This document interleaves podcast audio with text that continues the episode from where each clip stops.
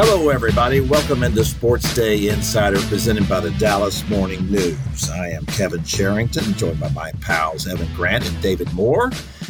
Evan and I out here in the desert. David back in Siberia where it is freezing. David, braving the tundra here. Have uh, have a little sweat top on. Uh, got, these have to be the light, coldest, I would say, 48 hours since uh, February course, it's all relative, right? But it's uh, no, it feels great back here. But I, I imagine you two aren't braving the uh, the crisp elements where you are. No, but that's that's why they had the roof open uh, last night at Chase Field. Uh, well, let, let me ask about me. that. Yeah, because I've never been out there. Uh, have haven't been to a game there, and I was wondering how that stadium compares to Globe Life and, and just some others around the league. Evan, why don't you uh, go first on that question? Well, Kevin, you have strong opinions. I believe I looked over your shoulder at one point in time last night, and you were referring to um, the lighting as something out of a pool hall or yeah. perhaps uh, mood lighting. Yeah. Um, it, it is, and I will say this: I had talked to a couple of Rangers hitters, and they they had said before they came out here that the lighting here is weird. Um, and that the, the, the field is a little bit darker and it, it's it's um not a great hitting background as far as they are concerned. Um, but listen, this is I don't have the full timeline of retractable roof stadiums here, but this one was built and opened in '98, and so it is uh, going on 30 years, and the lease is coming due on this, and and the, the Diamondbacks would like to get something, of course, newer and fresher. Um, Is it at the front end of the curve on the retractable roof stadiums in the league?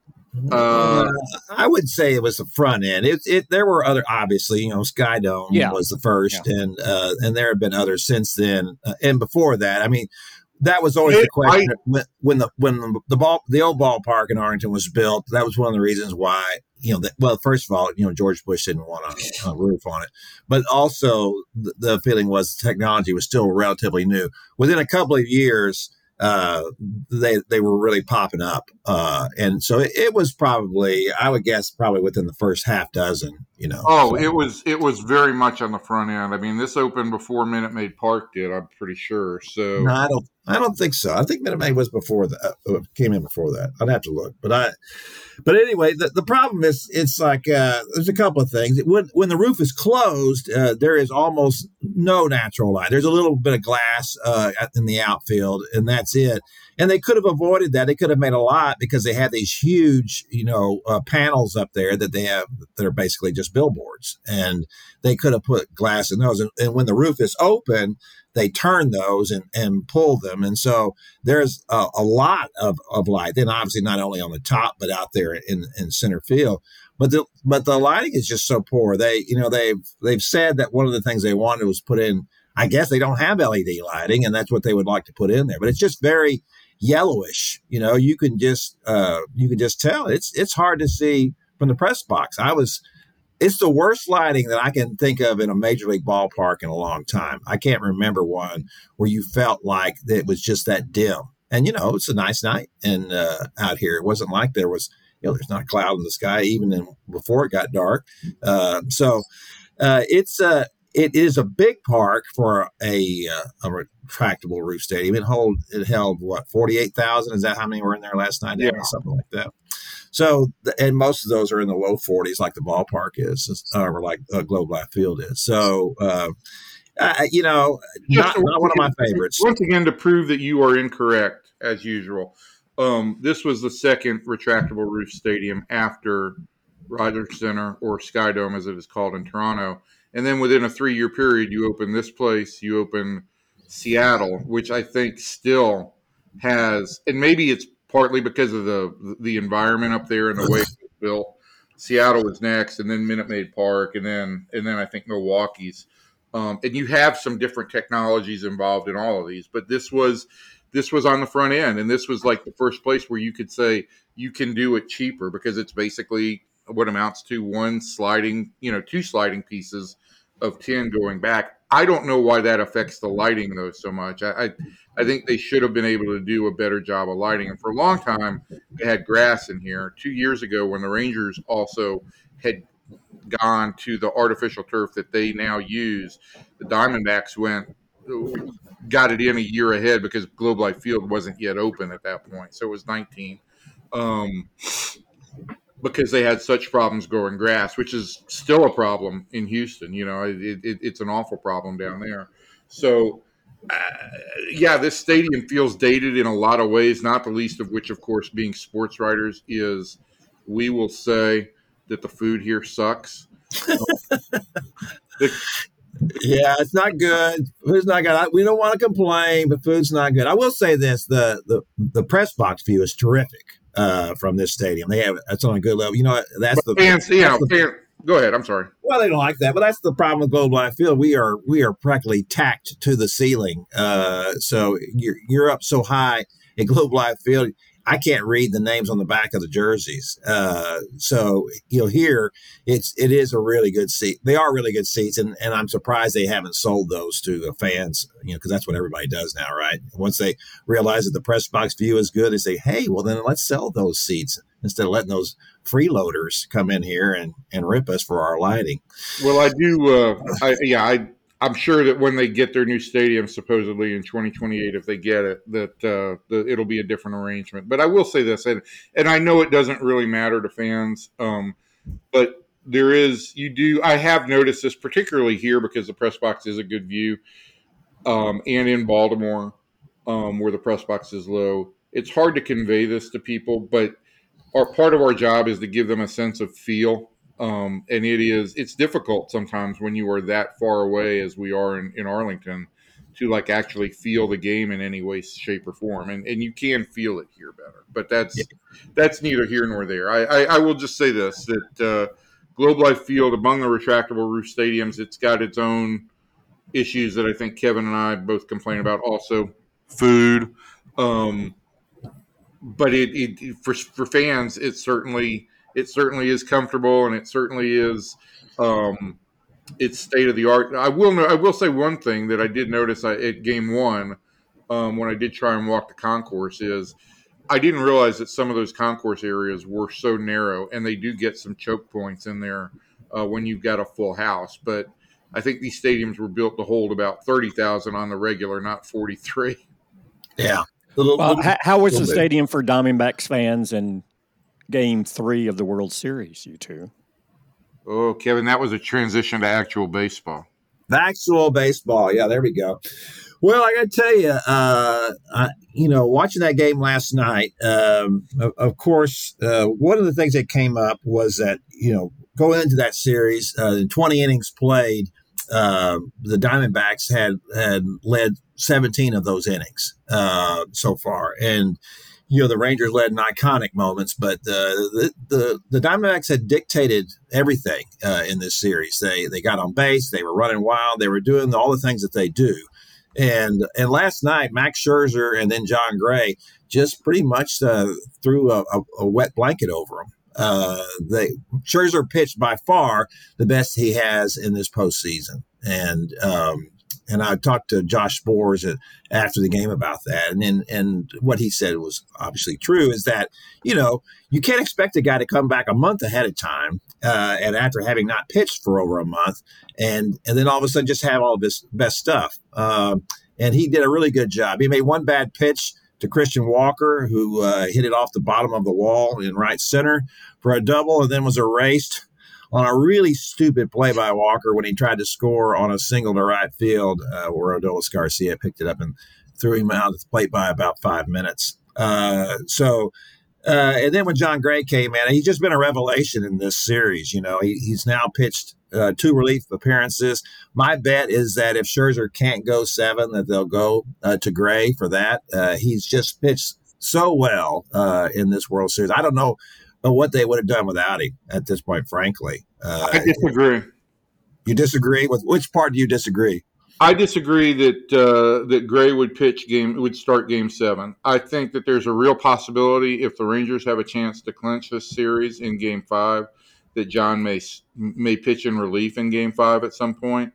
Um, that would be kind of his bullpen day, and then be available to pitch in relief again in Game Seven if they need it. I, I think he's he's such a weapon as a two pitch pitcher that you know they're going to use they're going to maximize their use of him right now um, until Arizona proves that they can they can hit him. I, I, I don't know if he did start Game Seven. You know, you'd be limited. I think you'd probably be limited, like you said, to maybe a three inning stint where he pitches one time through the order.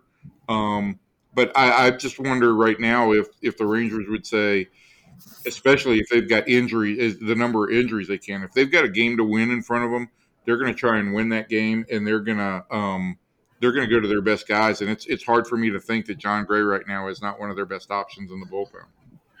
Well, he is that. There's no question about it. And and that was the other thing that uh, was uh, I learned last night talking to Sborz uh, when he said that uh, only only Jose Leclerc probably has more of a rubber arm than Gray does. Uh, and he said that you know he he throws long toss the day after he starts. And and I so I asked Jon about that, and he said that yeah, I, I pretty much throw hard every day. And he said that so my arm is just kind of used to it. Um, which you know uh, kind of makes him a little more like a top end reliever. You know, like when Andrew Miller a few years ago was all the rage in baseball uh, because of his ability to throw uh, multiple innings. Uh, and now Jon comes in and does that, you know, throws three innings last night. Um, that was uh, phenomenal. And, you know, he was uh, as dominant.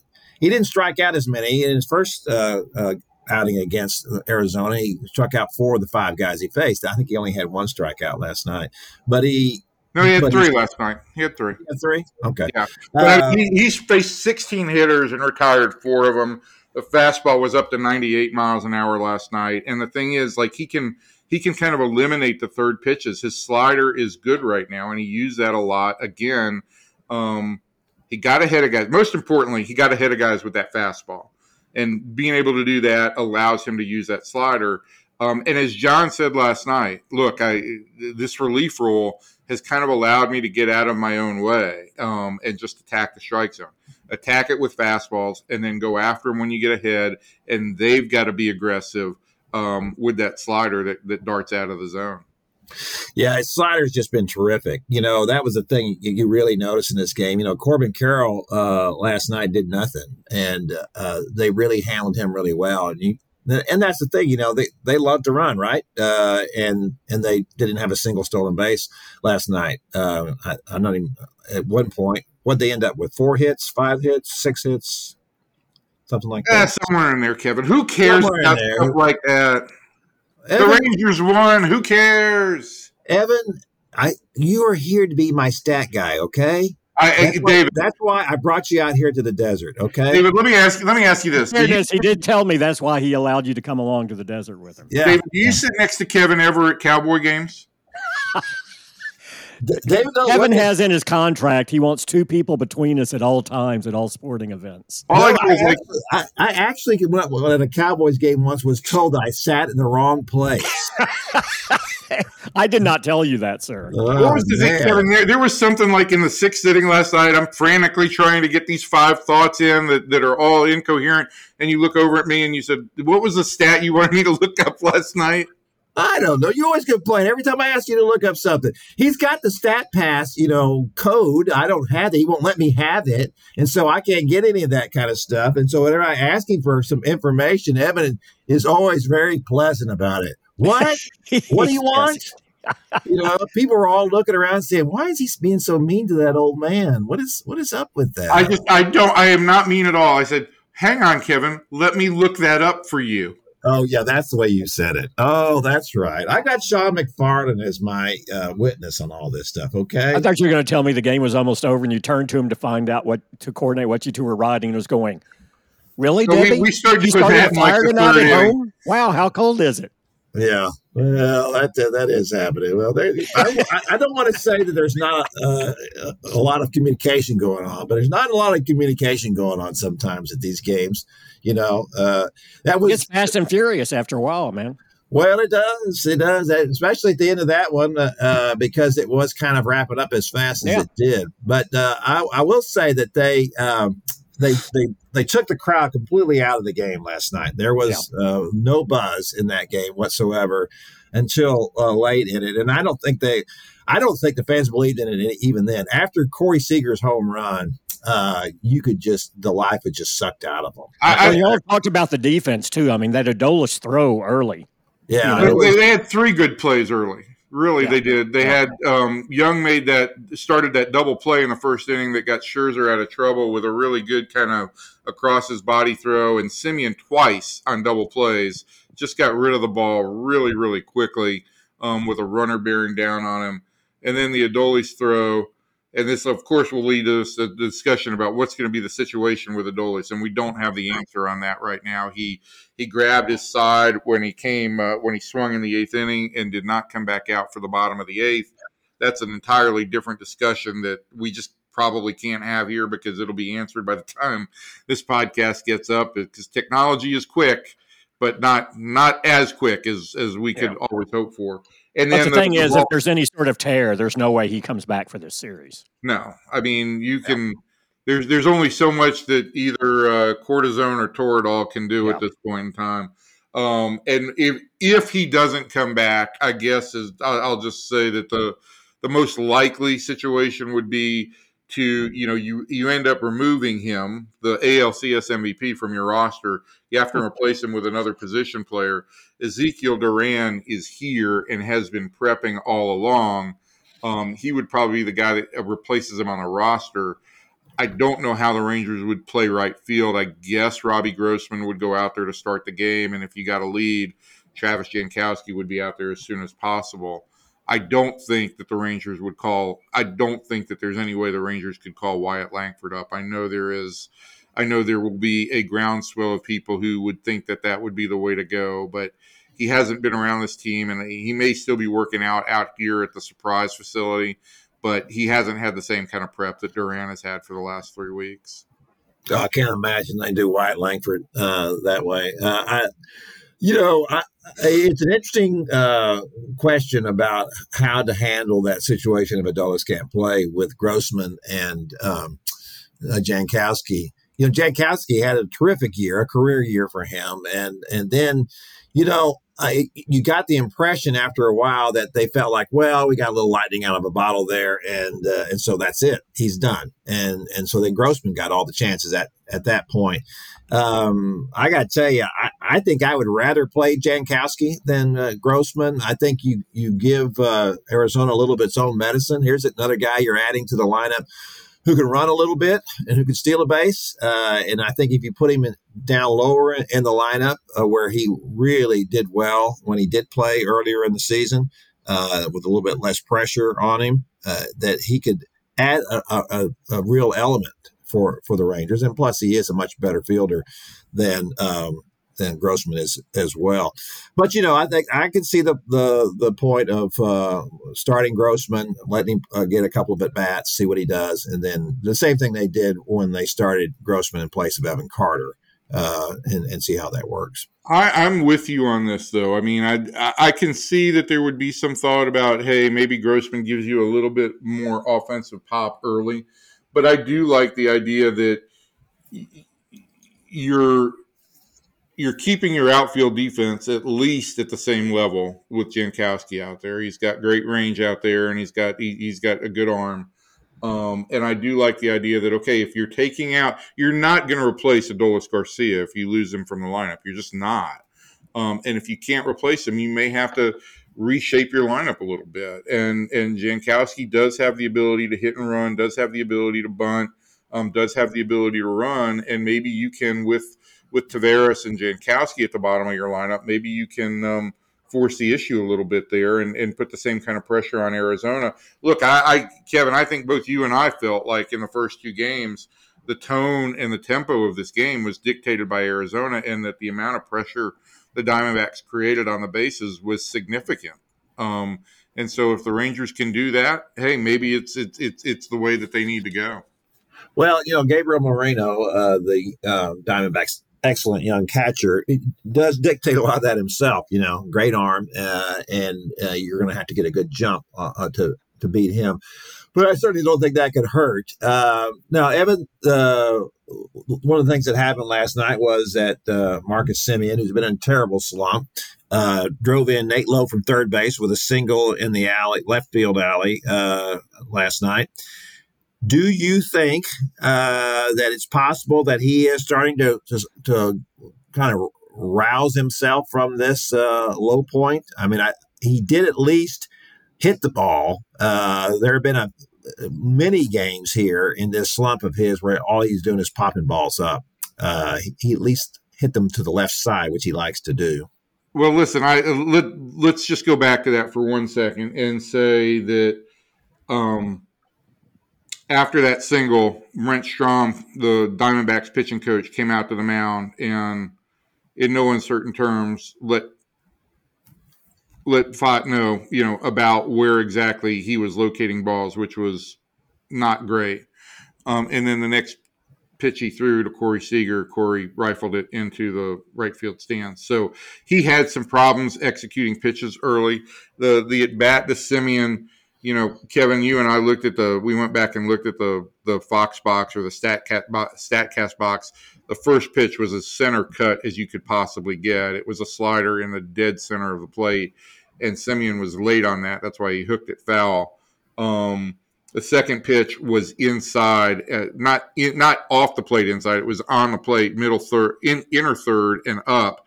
And that's not how anybody's been pitching Marcus Semien all postseason. When they have executed pitches away, he's not been able to pull those balls, and he's popped them up or grounded out. Um, so I, I I'm not sure if I'm ready to say that Marcus is is back or that he's fixed anything. I think he certainly took advantage of a mistake, and and you you're not going to get a lot of mistakes in the postseason, and when you do, you do have to take advantage of them. So good for him. I just keep coming back to this. Tonight's going to be the 178th game that Marcus Semien has played. Um, he's at over 825 plate appearances from the start of the season, the all-time record for a player in, in one calendar year, counting regular and postseason, is 833. Marcus is almost 100 plate appearances above his career high.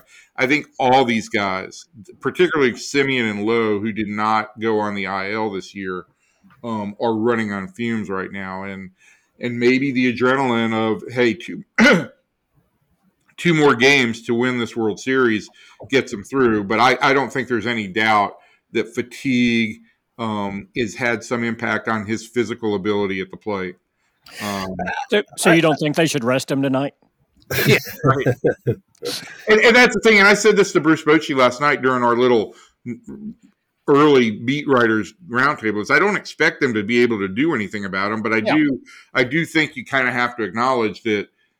Hey, this is this is an issue, and do you change anything? And and Bochy's response to that was to give me that kind of slow smile slow that kind of breaks out, and he says, "So you think he should change the way he hits after 177 games?" So yeah, you're not going to change that either, but you do have to make some adjustments.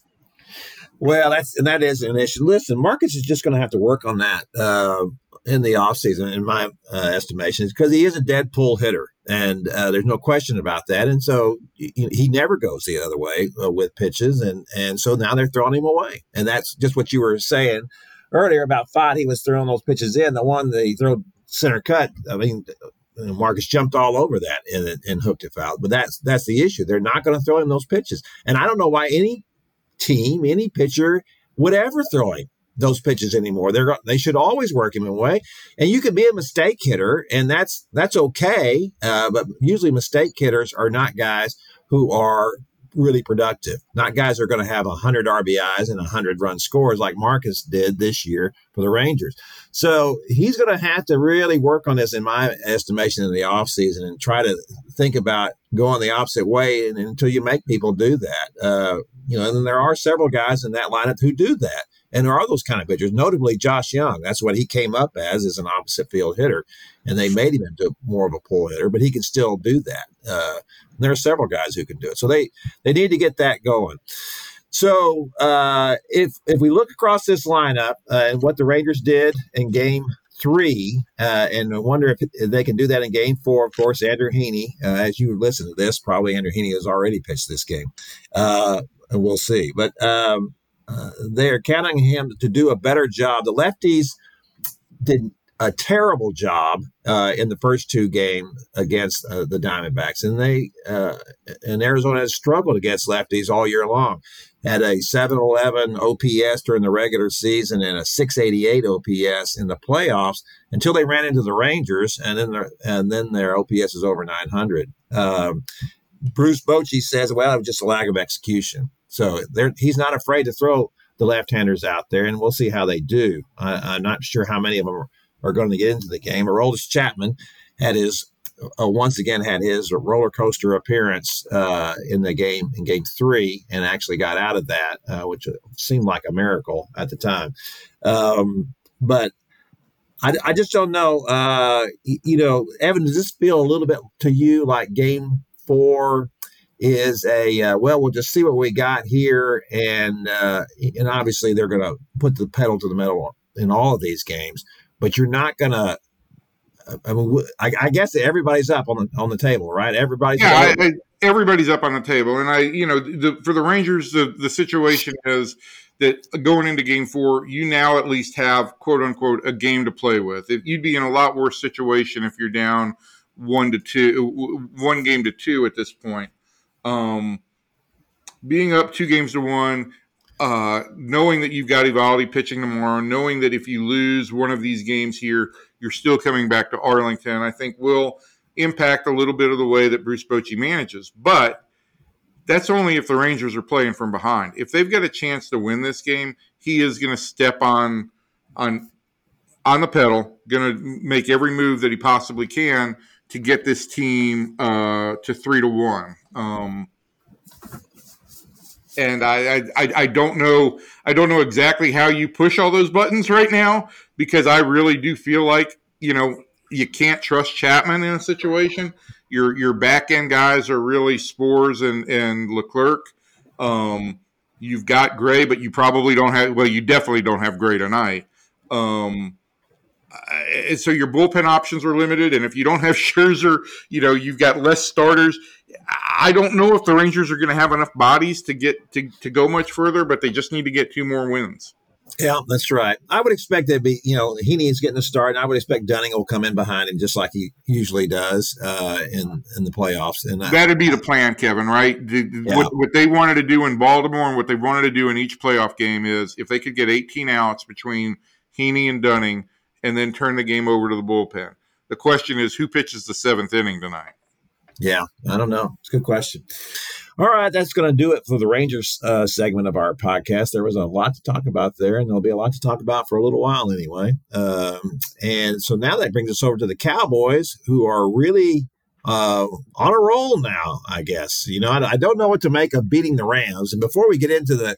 Well, they the, haven't played this well going into a big game since the San Francisco game earlier this year. Yeah, exactly. So, what are we supposed to make of that? Uh, you know, I, I, before we get into the Cowboys, I just want to say, David, I don't get your opinion on this. Uh, you know, everybody always says that whatever you got to do to win a championship, a world championship, uh, then that's what you do. You know, flags fly forever. Um, but uh, and I gotta say that I was kind of all in on what the Rams did when they were trading off all those draft picks and giving all those guys all that money. That this is the way to go. I don't know so much anymore. I mean, you know, when you when your team really sucks this bad, like the Rams do now, um, I just don't know if it's worth it uh, to do that. I think even, even if I knew that over the next ten years, either you could have one of these two things: either you could be competing every year for a Super Bowl, be right there in the mix, or you win one and then you just suck after that. I think I'd rather have the competing for it, you know, every year. At least that's at least that's that's fun while it's happening. It's it's, it's brutal to watch the team just struggle like that. Yeah, but it's frustrating for fans as the the falling short one year after another, and them convincing themselves where this year is different because we've been so close before that mounts too. And I think that creates some scar tissue in a fan base. I, I think certainly Cowboys fans are dealing with that over the last 28 years, uh, not even getting back past the uh, to the to the uh, NFC Championship game.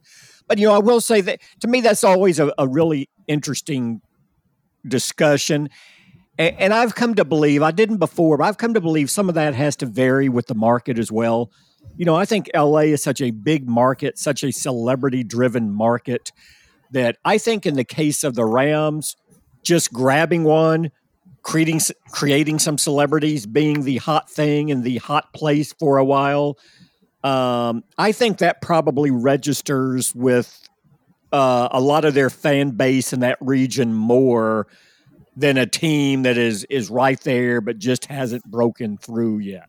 Uh, you know, some other cities, I think it's a little different. I, I think being in the conversation every year is uh, is you know a, an emotional satisfaction. I don't know if that's the case in a market like LA where uh, they didn't have football forever. It came back in, um, and then you know you struck while the iron was You created some. so You know they have a celebrity coach. There aren't too many more celebrity coaches around than Sean McVay now. Uh, so you always have that, even when the team is not going well. Uh, Aaron Donald is a marquee defensive player. I think you have to build to what your market is, and and teams that really resonate with their fan base kind of take on the uh, the the character of the area they're in. So I would actually argue for the Rams. I I think you can still make an argument it was good, and they're better served doing that if they had not won one, but had gotten to the say NFC Championship game over this stretch, I don't know that there'll be much or any buzz uh, uh about the Rams in LA at this point. Well, you're right about that. You know, it's not really an NFL town I anyway. I think it's know. different for a Tampa Bay, which went all in and won it with Brady, and now he's gone. You know, I think it's a little bit different there. Uh, uh, and, and, a lot of the smaller markets, I think just being in the conversation every year uh, means a little bit more. So, yeah, I, I think it's market specific uh, yeah. to to to kind of how you make the argument. Probably so. I will say that Sean McVay's uh, star took a little ding in it when he's he's got his thirty something year old quarterback uh, running out for and diving for a touchdown well, yeah. catch. You know, yeah. holy cow! I mean, already I, a blowout. Yeah, yeah. I, I just, I, yes, I don't understand some of the who hurt his thumb do. earlier in the game because clearly he the thumb got caught in the helmet. You know, on the uh, uh, in the series before. So th- there was some question about, you know, whether he'll be able to come back in. And here he is, like swinging out of the backfield to go catch a two point conversion. Yeah, uh, not not smart not smart at all.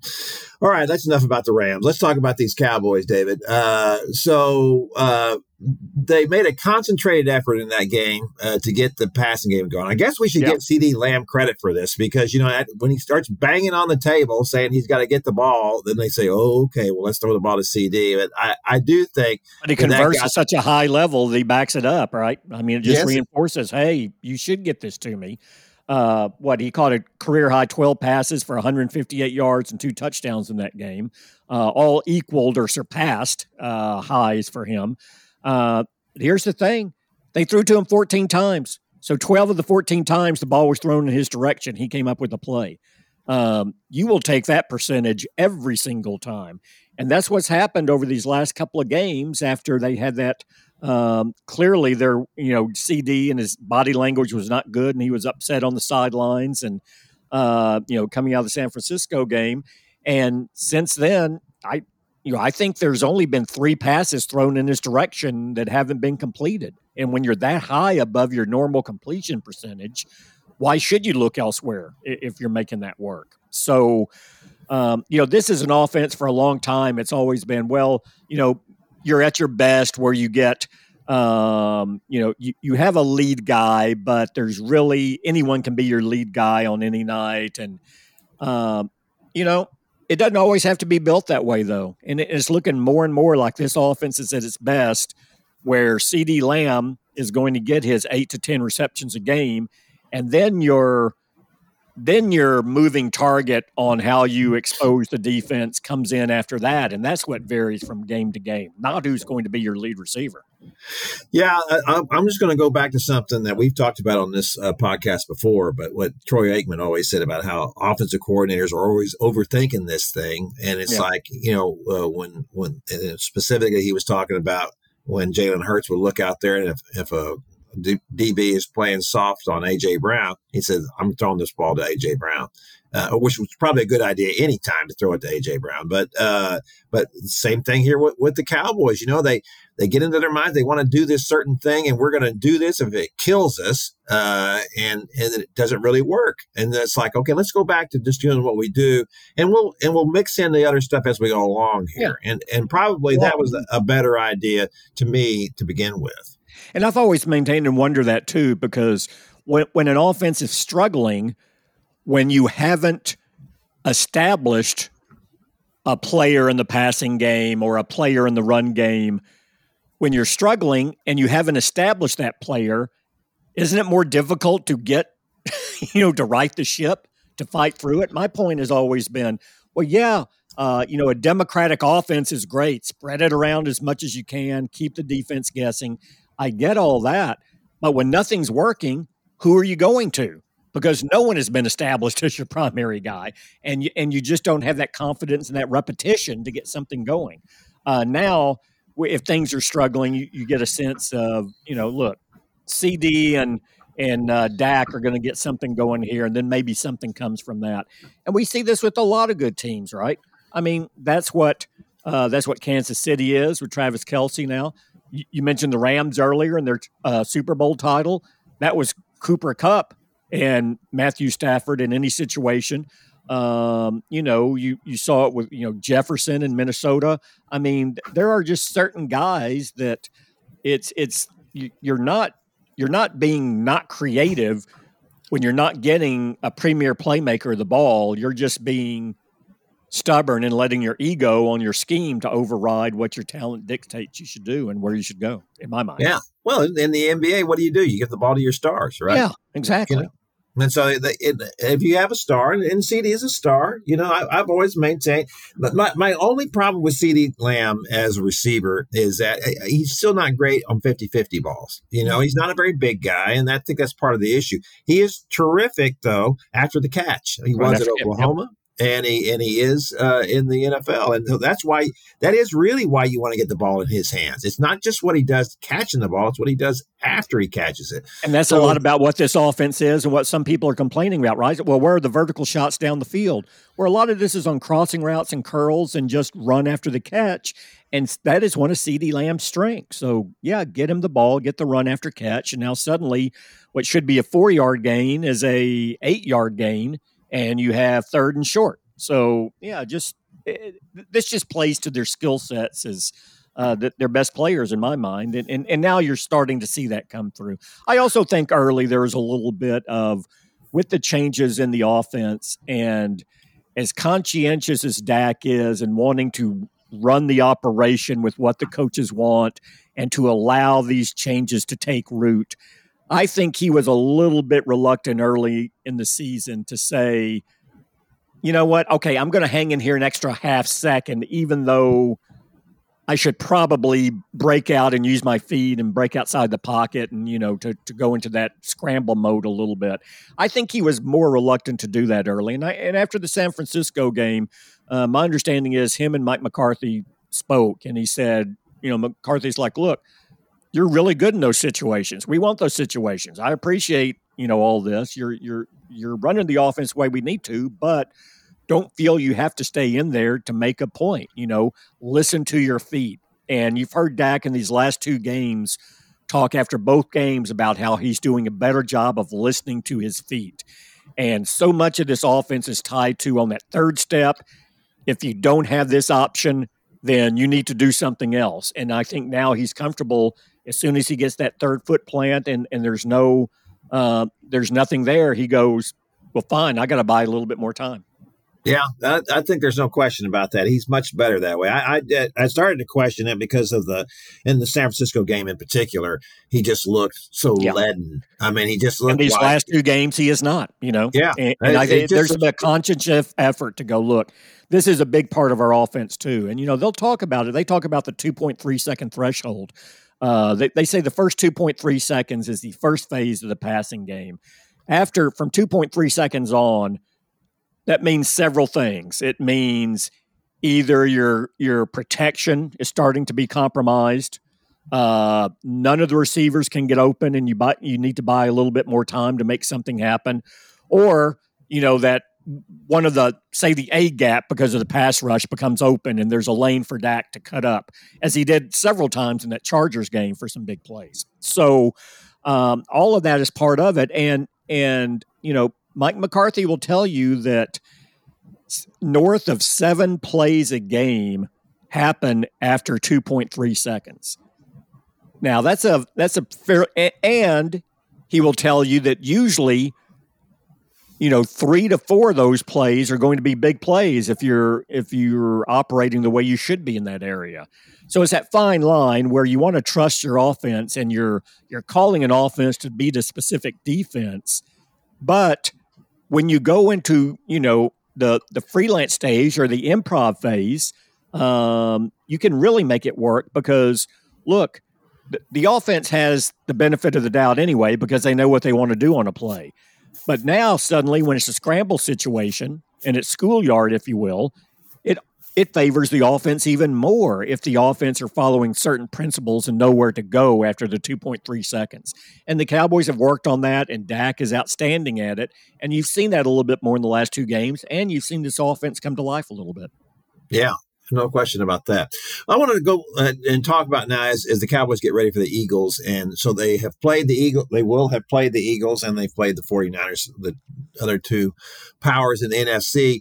Of course, uh, the 49ers have just fallen off the map since beating yeah. the Cowboys. They got so drunk on that game, they can't get back up. haven't uh, won. Haven't won since that game. No. And, and one of the things that uh, that our old pal Jason Garrett said uh, after the, the latest 49ers loss was that they're just putting too much on Brock Purdy, that they're they're leaning on him too much. They need to play to their strengths, which is their defense and their running game. Uh, which is very interesting to me because you know in that game and up, up to that point, Brock Purdy was really good at, at, uh, pressing the ball downfield. Uh, he was, uh, you know, it wasn't like he was just dinking and dunking and and uh, uh, and kind of you know playing kind of a poor man's offense there. He was really uh, making things happen. Maybe, and I have not watched the 49ers game since then. I've just only read about them. So I, am not sure everything that's gone wrong there.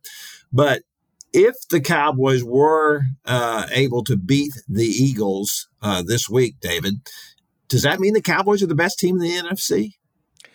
Well, they're back in the conversation with the top three teams, right? I mean, we talked about this early in the season, and really my views haven't changed. I, I think Dallas, San Francisco, and Philadelphia uh, are the three best teams in the division. I mean, in the conference. Um, however, you want to order them. Uh, that's going to change over the course of the regular season based on injuries and and schedule.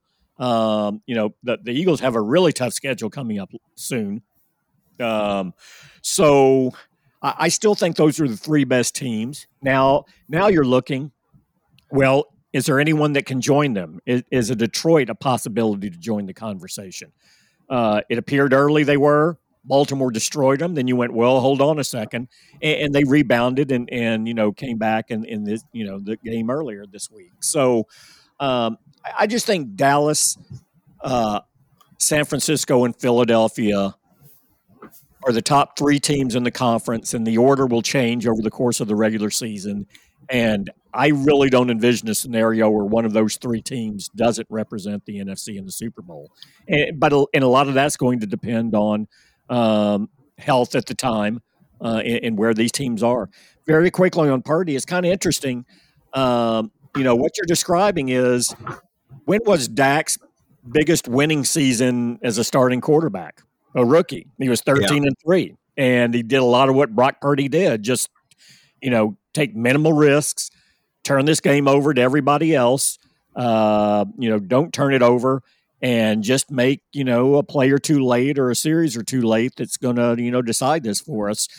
But now you know Deebo Samuel's out, Christian McCaffrey was was beat up some, Trent Williams was you know out. They're, they're outstanding offensive linemen. So Purdy was being asked to do more. Now he shows he can do more, and the team isn't winning as much. So it's always there's there's always this pendulum swinging a little bit with quarterbacks in the league about what's asked of them and uh, who they need to be in the moment.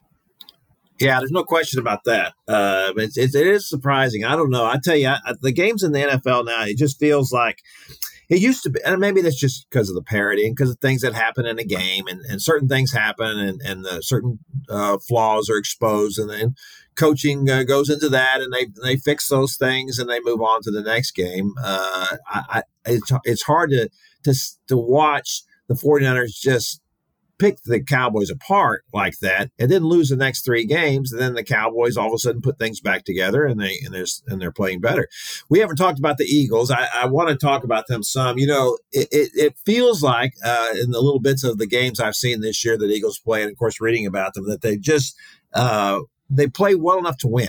You know, they're they're not they're not rolling it up on anybody really, uh, and they they seem to to to struggle a little bit early on, and then they do what the Eagles do, and and uh, and certainly AJ Brown makes a, a big impact on that offense. Uh, you know, he's such a tremendous player. Um, it, it is unbelievable. I was watching that game the other day, and someone was saying, "Can you imagine what Tennessee was thinking when they traded him to the Eagles?" It's like, why would you trade this guy? I mean, this this will explain to you why Tennessee is in the condition it is in now uh, as, as, a as an organization.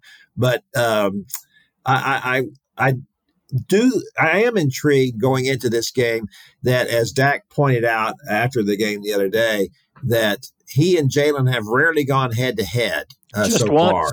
Yeah. yeah. just once. These are teams that are battling for supremacy right now and for the foreseeable future. This is this is the rivalry rivalry that will determine, uh, you know, not exaggeration, supremacy in the NFC over certainly this season and potentially over the next, you know, three four years, which can be a lifetime in the league. And the fact that these two have only met once is fascinating to me. Uh, but but each of them have been injured at, at, different points. Each of them played one game against the other last year, not against each other. Uh, so in some ways, this is actually you can argue in some ways this is actually the start of like really maybe the the heat of this rivalry at its peak. Uh, if these two guys can can be on the field at the same time with the rest of their teammates for uh, two games this season and you know two games next season.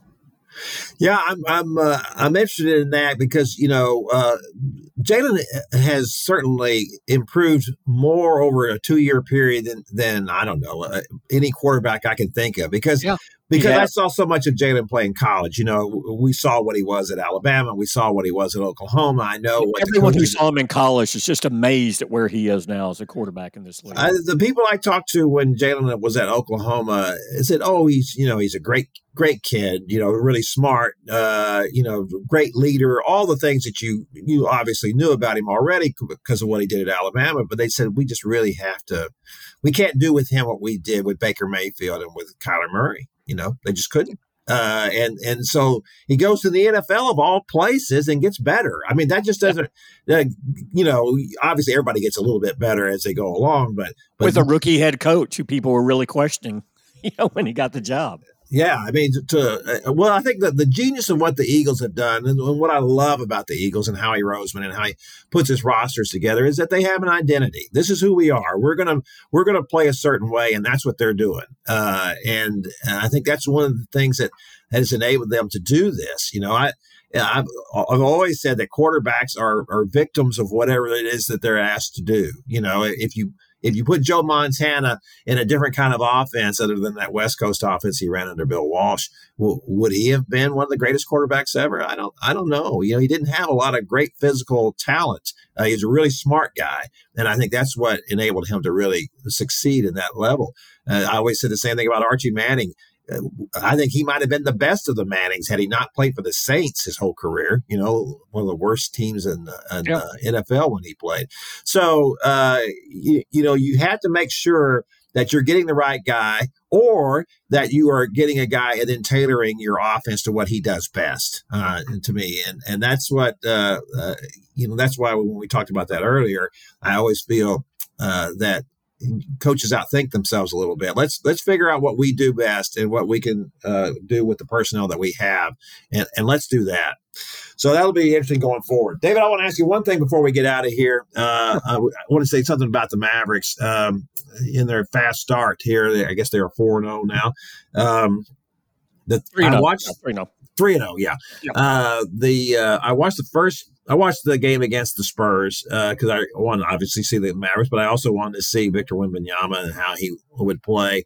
And I got to tell you, I watched that first quarter when they gave up forty five something points, and I thought this is the worst basketball I've ever seen in my life. I, I, I don't know if I can watch this all year long. And then in the second half, they they started Dereck Lively at center, and I cannot think of a guy other than Luka in the last 20 years, a rookie, that the Mavericks have inserted into a lineup and made such a difference. Uh, he- now, that game, he had 16 points and eight rebounds, I think. 10, And, yeah, 16 10. Yeah, it think was he just, joined like Jason Kidd and like three other guys starting off 16 and, you know, double double at that level. So, yeah. yeah, just amazing what he was able to do. And, and you know, uh, I know that there the, the opinions were really split when he came out as to what kind of impact he would make. There were people who really thought that he had the potential to do this, and there were people like me who looked at his stats in college and said, "Really?" I mean, How could you not? Yeah. yeah, I mean, he didn't do anything in college. Uh, I, I guess it's a little bit like uh, Dean Smith being the best defender in the nation. He held Michael Jordan to Michael 16 Jordan, points a game when he was in college his senior year.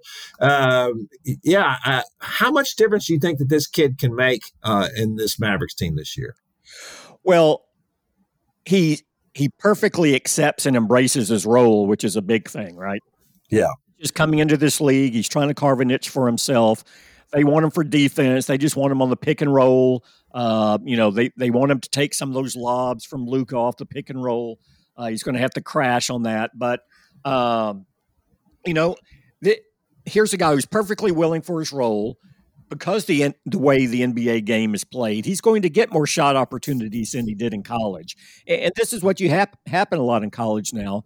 Um, that the game's completely flipped from where it was. Right now, you get a big guy in college, but it is so perimeter oriented.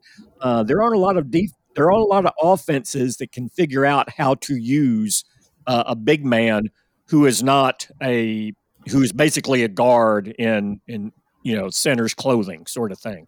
Um and and lively is not. He doesn't have that you know put the ball on the floor shoot jumper skill set. Um but th- there's still you know it, it's a failure of coaches not to incorporate this into the game because so few teams now have a lively body of lively size um, that that can run the floor and be a presence defensively and give you just enough offensively. And look, he's been working with Tyson Chandler. That's an outstanding uh, comparison, and and you know Mavericks fans will certainly take that one. Um, and and he's going to have that sort of role in this league, and and that's a very valuable role. It's a guy. It's a guy you can have on the floor all the time, right? What what happens so often now is there's some centers in this league that are good, but you can't have them on the floor at certain parts of the game. Um, I, I don't know that you're necessarily going to need to take him out in any part of the game. You know, uh, I, I think his game is well rounded enough. You can keep him in, and that's just a huge asset to you defensively. And this is what this team look when they decided when Kyrie Irving was coming back with Luka, it had to it had to get some interior defense and improve their wing defense. And that's what the emphasis has been in the offseason. And, and certainly the early returns are that this team is not nearly as mismatched as it was last year. No, not at all. Uh, th- th- yeah, the, the, the whole center thing has been, and, and you know, they, they could never work it out last year at all. They couldn't figure out Yeah.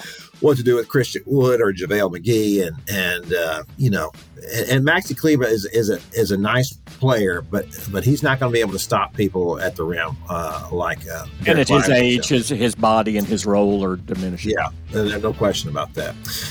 All right, that's going to do it for our podcast this week. We thank you for listening in. Uh, by the time we have the next podcast, we'll know who the World Series champions are. We'll know uh, if the Cowboys have a viable uh, contention that they're the best team in the M- NFC.